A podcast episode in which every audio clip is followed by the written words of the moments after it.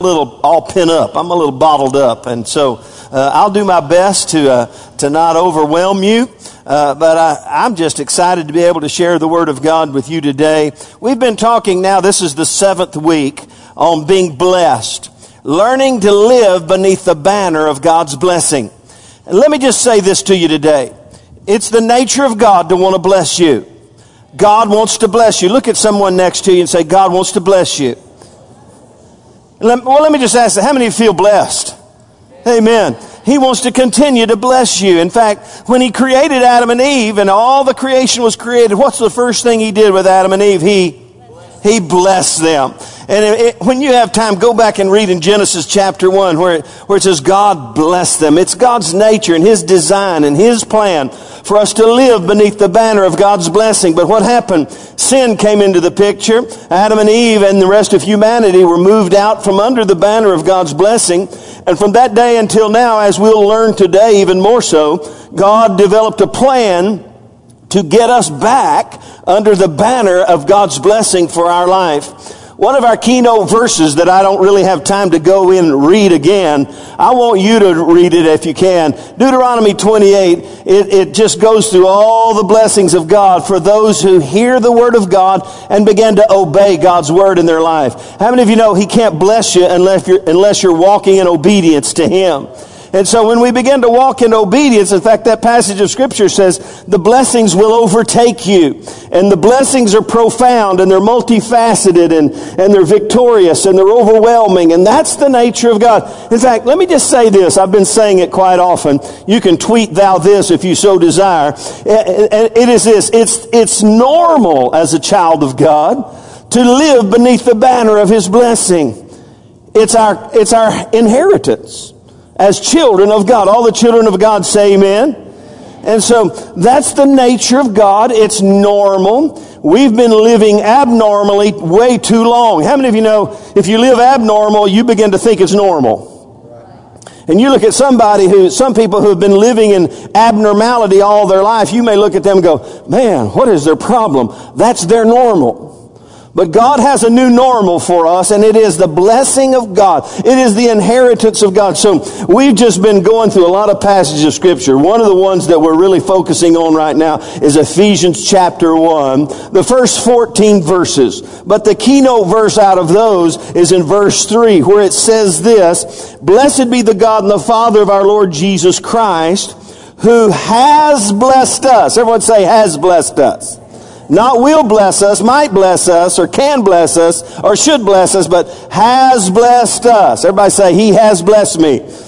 He has blessed us with every spiritual blessing in the heavenly places in Christ. Every spiritual blessing. Say every spiritual blessing.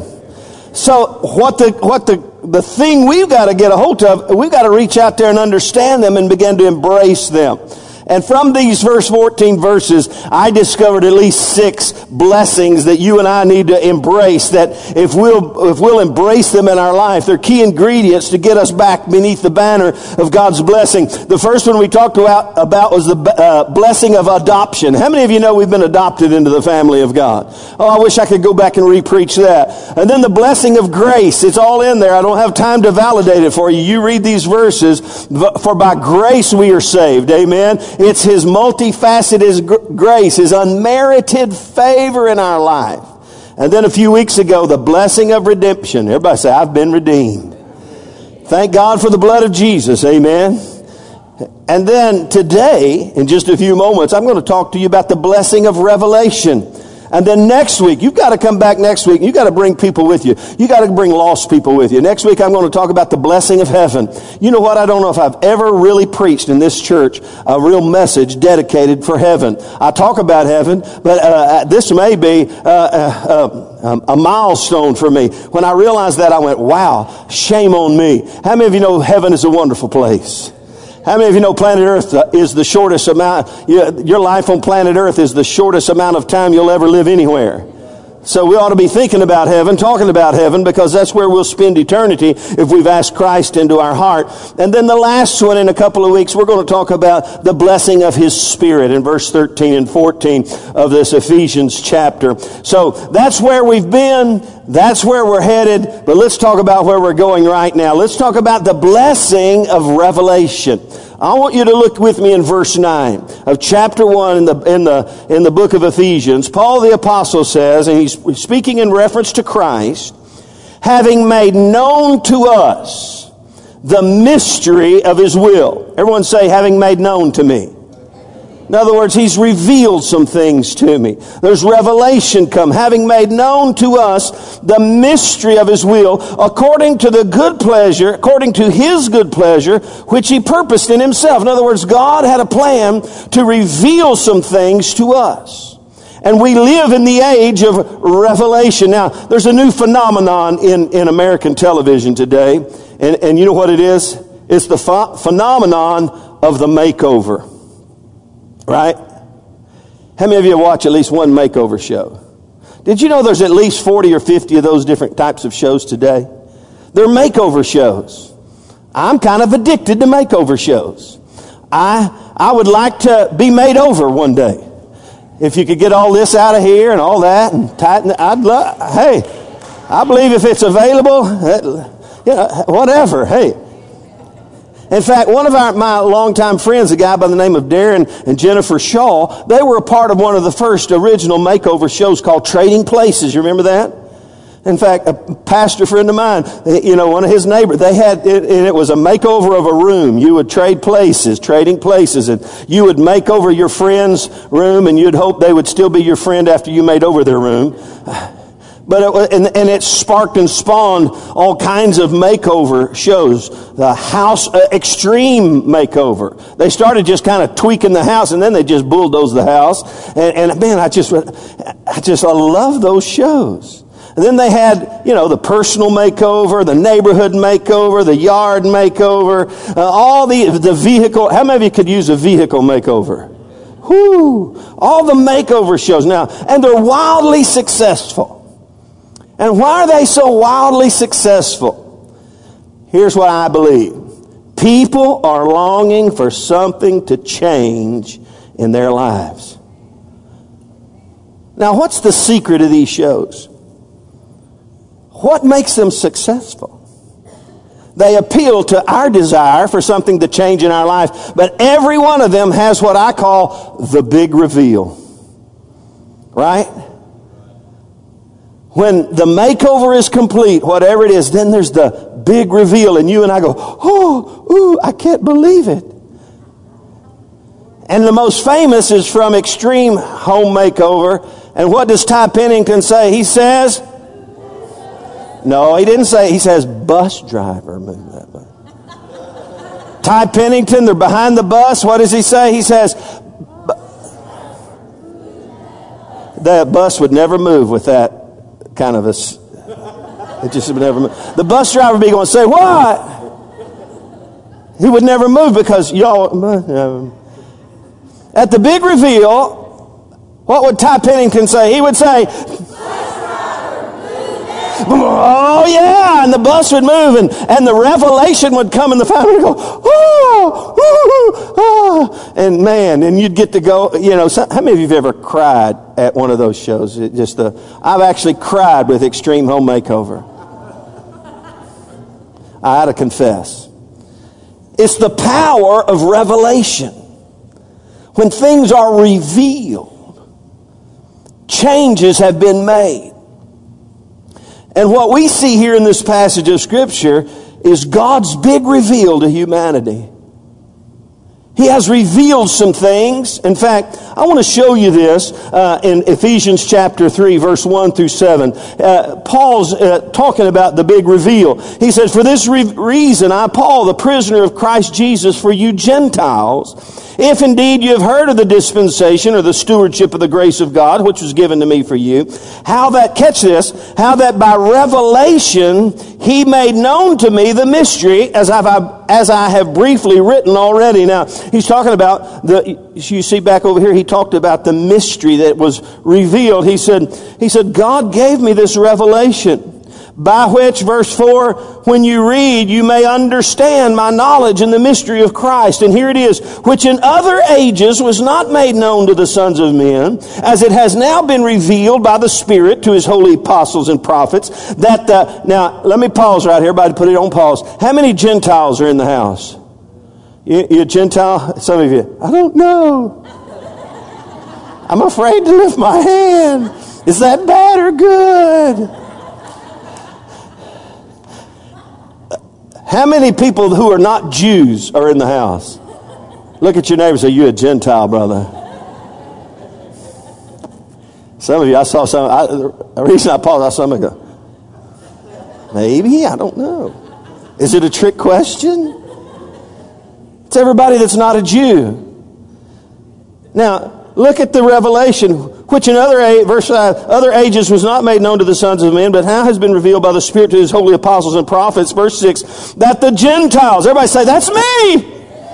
That the Gentiles should be fellow heirs. Oh, oh, stop, man. You act like this is just, act like this is the big reveal. I know we've already know this, but you're behind the bus.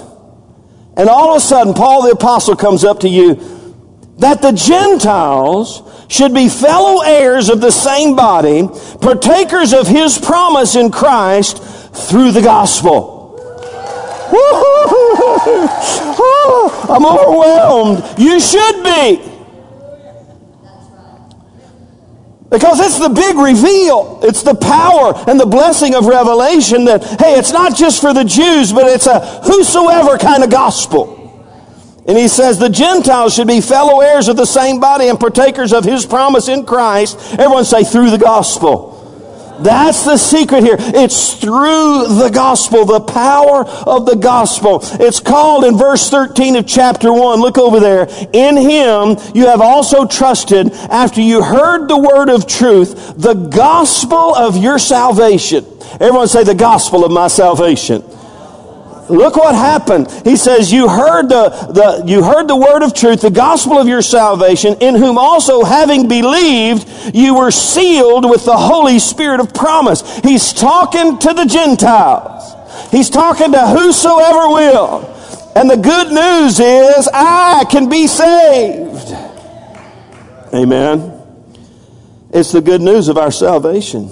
Now, the good news is this let me define it for you. Paul the Apostle defined it in 1 Corinthians 15, and you can look over there if you so desire. I'm going to flip over there quickly because all of us probably need to know uh, where this is. 1 Corinthians 15, he says, Let me tell you about this gospel that I preach to you. Verse, verse 1 Moreover, brethren, I declare to you the what? Somebody say the gospel. How many of you know the word gospel means good news? It's good news. Here's the good news. Here's, here's what has been revealed. Here's the big reveal. It's the power of the gospel. Remember what we read just a few moments ago. You became heirs and fellow heirs of the promise through the gospel through your faith in the gospel. What is the gospel?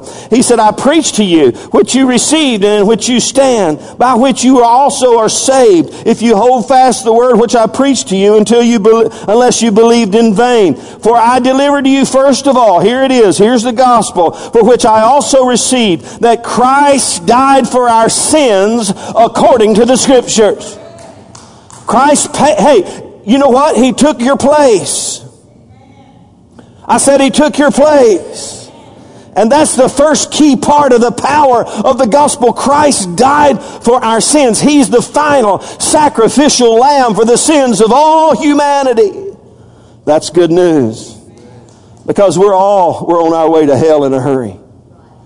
And then he says, and, oh, he says, according to the scriptures. Let me pause, even though I don't have a lot of time here today. Let me just say this. You know what he was saying because the scriptures were still in the process of being written, the New Testament. He's talking about the Old Testament. How many of you know the Old Testament was a little confusing even to the people in the Old Testament until the New Testament began to be made manifest, until the big reveal. Everybody went, oh, you mean all those lambs and all those animals and all that stuff we were doing under the law? It was all just a picture of the final sacrifice. And you know what you're going to learn in fast track? I said, you know what you're going to learn in fast track when you come in a couple of weeks? Everybody look at your neighbor and say, I'm coming to fast track. I'm coming to fast track. Listen, you know what you're going to learn from Genesis to Revelation? You're going to see Jesus in every book of the Bible, and you're going to realize it's all been God's big plan. All along, this was His plan. And guess what? We live in the middle of the big reveal. Woo! Glory to God. Man, you got to come to fast track.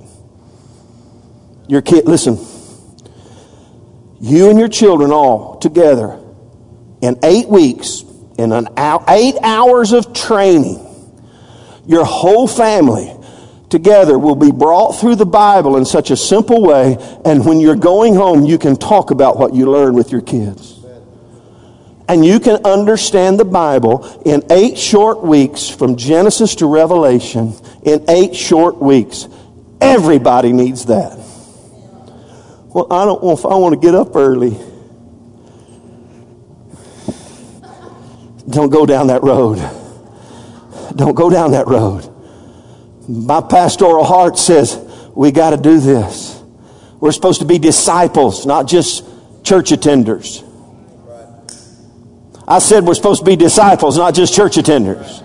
So that's my little commercial for Fast Track. And when you see it, you'll see Jesus. And we live in the middle of the big reveal. Christ died for our sins. That's the first part of the good news. Oh man, what a revelation. And it says, and he was buried. He paid our price. He died on Calvary's cross. He paid the price for us. We all deserve to die. The Bible says in Romans chapter 6, the wages of sin is what? Oh, get, but the free gift of God, it's a gift is what? Eternal life through who? Through Jesus Christ our Lord. That's good news. And then number three, I love it again. He rose again. He said he was buried and that he rose again the third day according to the what? Scriptures.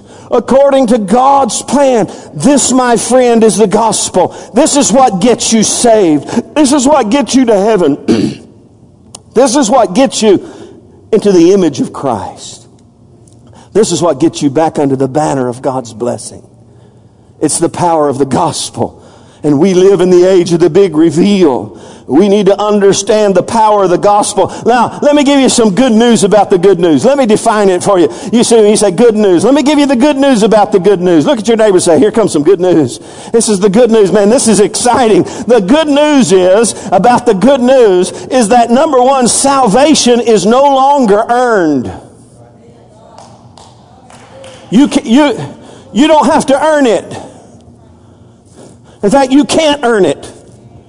Did you know that? You can't work your way into the good graces of God. And before, hey, before Jesus came, before the big reveal, oh, humanity was under the what? The, the law. But look in, look in Galatians chapter 3, verse 22. But the scripture has confined all under sin. Gee, thanks. We're all sinners. How many of you know nobody had to teach you how to be ugly to your sister? It was your nature.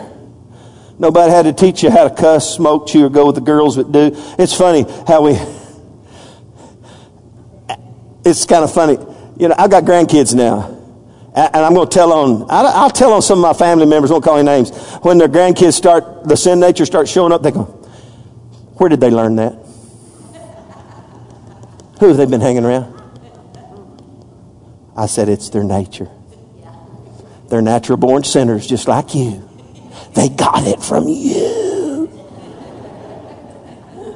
And you got it from Adam and Eve.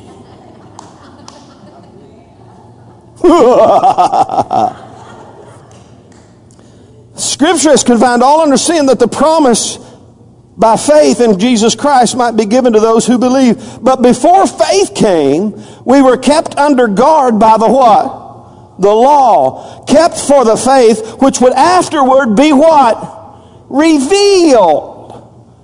When the big reveal comes along. And he goes on to say, therefore the law was our tutor. I'll call it our babysitter. The law was our babysitter, our tutor, to bring us to Christ, that we might be justified by what? Faith. But after faith has come, we no longer need a babysitter or a tutor. And so, before Christ came, before the big reveal, salvation was, you were under this law trying to earn your right graces with God. But the good news about the good news is, you don't have to work to get born again, you just have to believe. Amen. I thought that'd gone over better right there. That's good news. The good news about the good news is it's no longer earned. Number two, it's no longer exclusive. You see, before Christ came, before the big reveal, it was all about the Jews. Did you know that? But look in Ephesians chapter 3, verse 6. Look what Paul says. That the Gentiles, this is where y'all should have got real excited. This is the revelation, this is the big reveal. The Gentiles should be fellow heirs of the same body and partakers of his promise in Christ through the gospel. And as I said a little earlier, it's no longer exclusive. It's whosoever will. Amen. You don't have to be born of a, a certain family, a, a, born of a certain heritage. You don't have to have the, uh, uh, the right upbringing. It's a whosoever will. God so loved the world that he gave his only begotten son that Oh, y'all got it. You've been to Sunday school. God so loved the world that he gave his only begotten son that Look at your neighbor and say, that means you. Now, that means me. That's good news. Woo! Salvation is not earned, it is not exclusive. And number three, it is no longer ecclesiastical, if you can say it. It's a real word. You look it up, you Google it. You see, before Christ came, the priest had to go in and, and atone for the sins of, of the people. You remember? And you better have a good priest. If you had a bad priest, you're in trouble. And there were some bad priests. In fact, some of them didn't trust the priest, so they'd tie rope around his leg because he had to go in behind the veil into the holy place and atone for the sins of the people. And they put little bells on his clothes, not because that made him sound cool. It's so what, if he was still walking around in the presence of, the, of God, they knew he wasn't dead yet. As long as you could hear the ringing of the bells, you whew. And if the ringing of the bells ever stopped, the rope on his leg, we're pulling him out. Bad priest. We need to get a different priest. How many of you appreciate the fact that no longer is that necessary? You don't, listen, I don't, I don't know where you came from in your religion. You don't have to go to any man to confess your sin. I just have to be honest with you here after Jesus came, and you can read it in Hebrews chapter 4 and other places, hey, we can come boldly. You and I, the Bible says we can come boldly. Man, that to me, pardon me, uh, oh, there it is. Uh, to me, that's really good news. I can come into his presence without fear because I'm his child. I've been washed. I've been adopted. I've been sanctified by his blood. That's the good news about the good news. That, that's the power of the big reveal. It's amazing. I don't have to work for it. I don't have to earn it.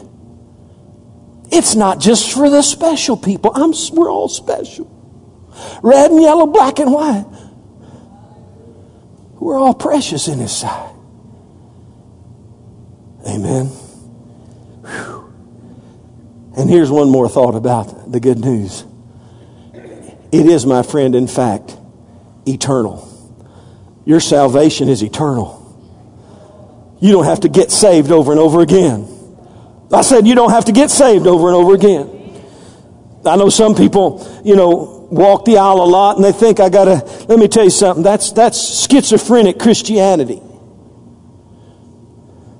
God's not schizophrenic. Once you're born again, you cannot lose your salvation.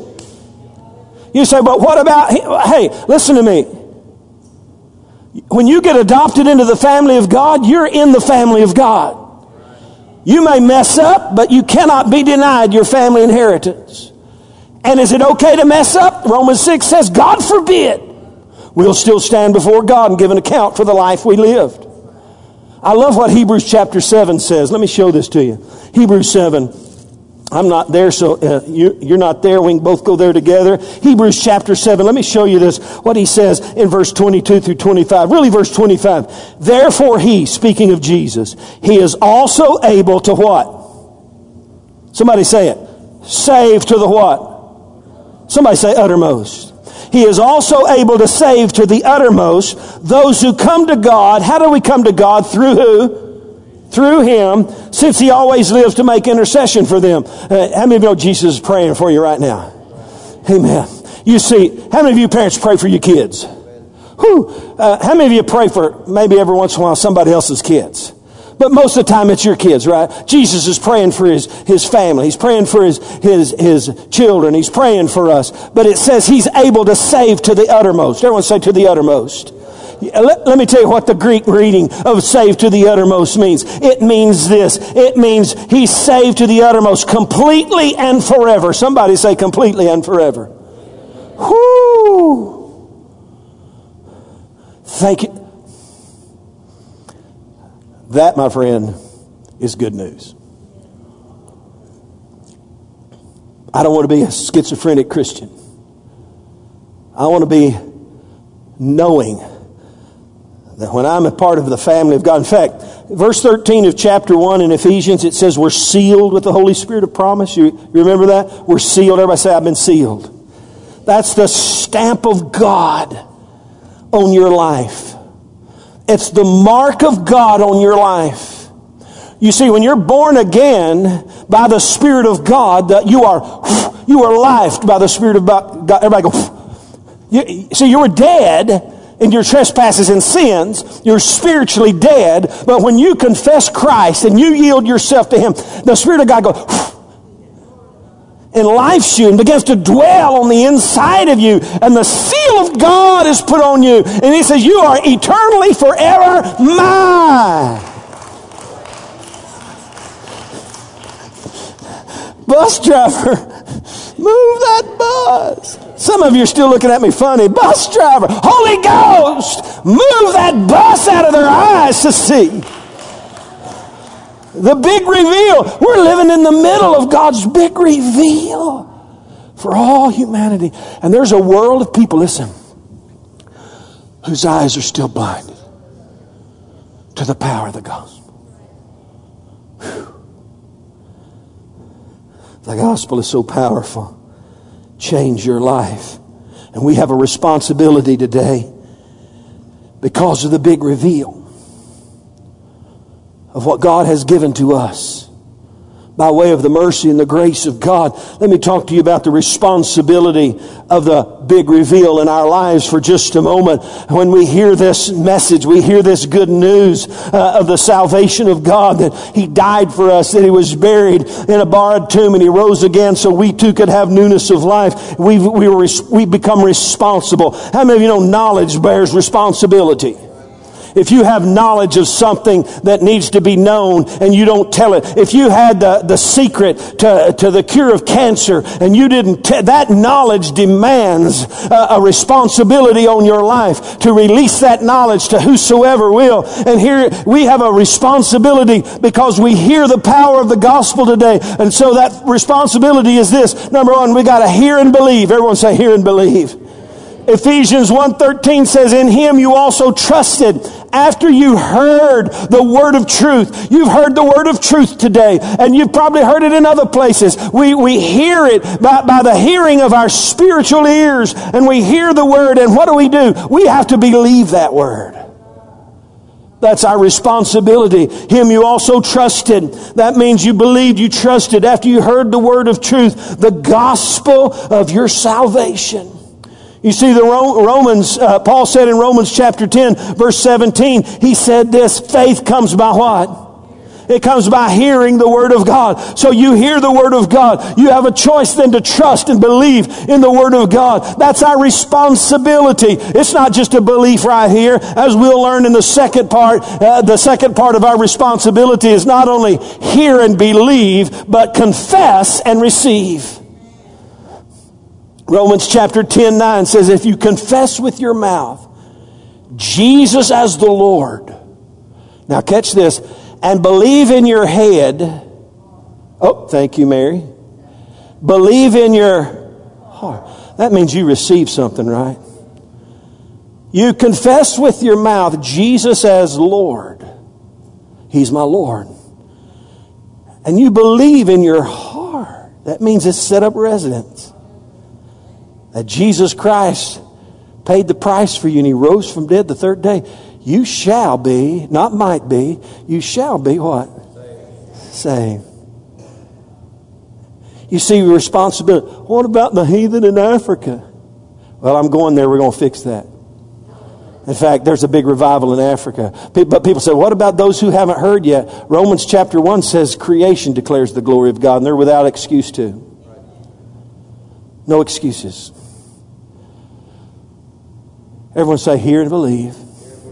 Everyone say, confess and receive. And then number three, as we're saved, here's the third part of that responsibility we have of the gospel. That's guard and give. Everyone say guard and give. Now, without going into it, 2 Timothy chapter 1 and 2, Paul talks about the gift of God and the gospel of God, and we're saved for a purpose. And he said, I'm saved for a reason. I've been given this, this gift for a reason. It's not just to sit around and count my blessings and sit on my blessed assurance. A lot of people just sitting on their blessed assurance.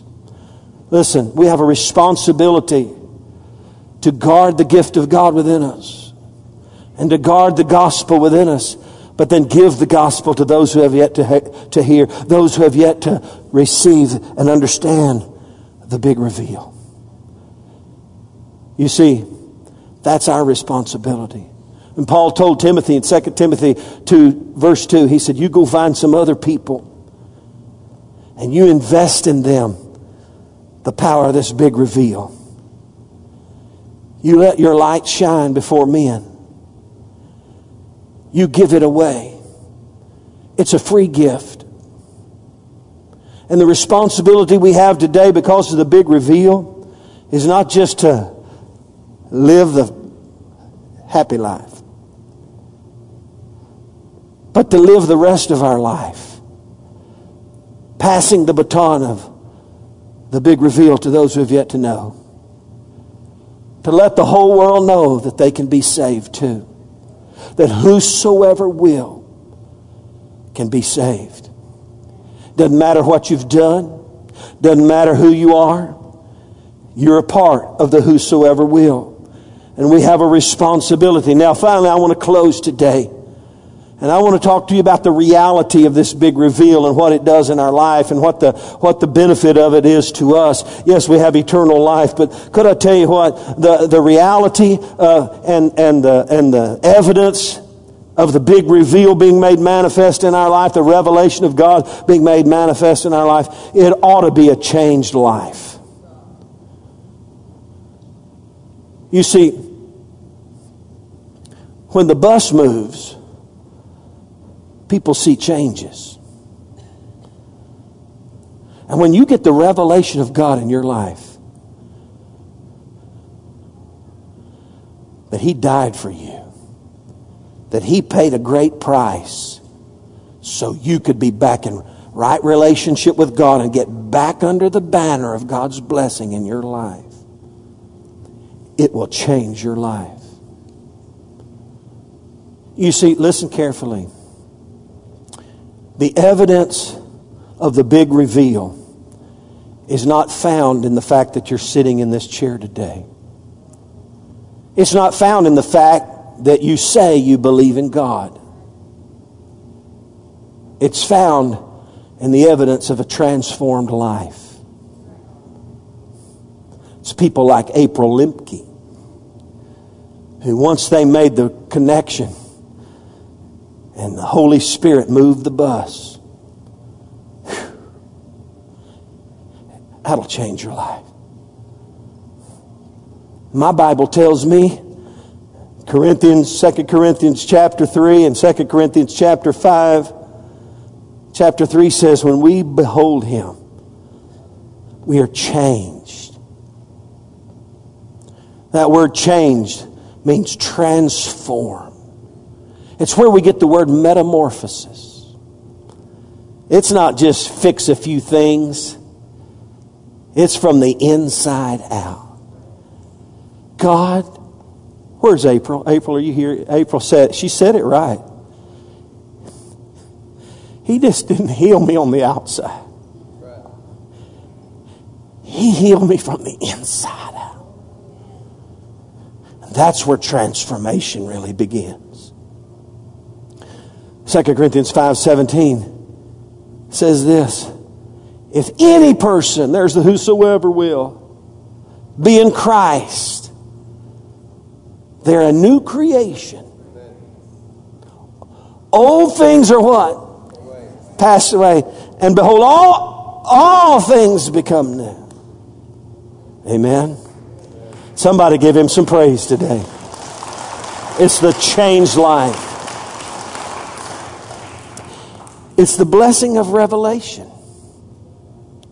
You and I are living in the middle of God's big reveal. I never once, when I watched Extreme Home Makeovers or whatever it was, I never once saw anybody when the bus was moved go, Well, praise the Lord.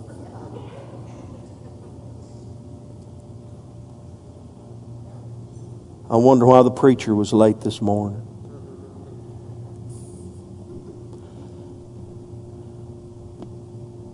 But that's the way a lot of people live their Christian life. And they're living in the middle of the greatest revelation that will ever have been made known to humanity.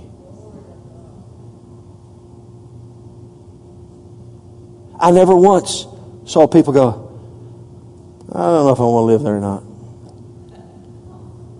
Let's go back to Disneyland. No the transformation caused their whole life to change from every angle. How about you today? How about you? Has your life been changed by the power of God's big reveal in your life?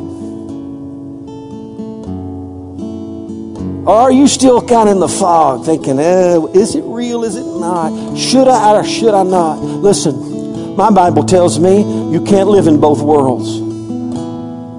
My Bible tells me you're either for or against it.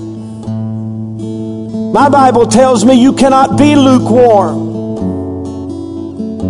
My Bible tells me that when Jesus Christ comes into your life, there's a transformation that begins. And the desire of our hearts begin to change towards Him. It doesn't mean we're automatically perfect, but it means our hearts are changed and our lives begin to change and the sanctification process of God begins. There's something on the inside of us that says, I don't want to be what I used to be. I want to be what He wants me to be. And I don't have to earn it. I just believe it. Not just for certain people, it's for whosoever will. You're a prime candidate today for God's big reveal in your life. Listen, He'll change your life from the inside out. Let's stand up together.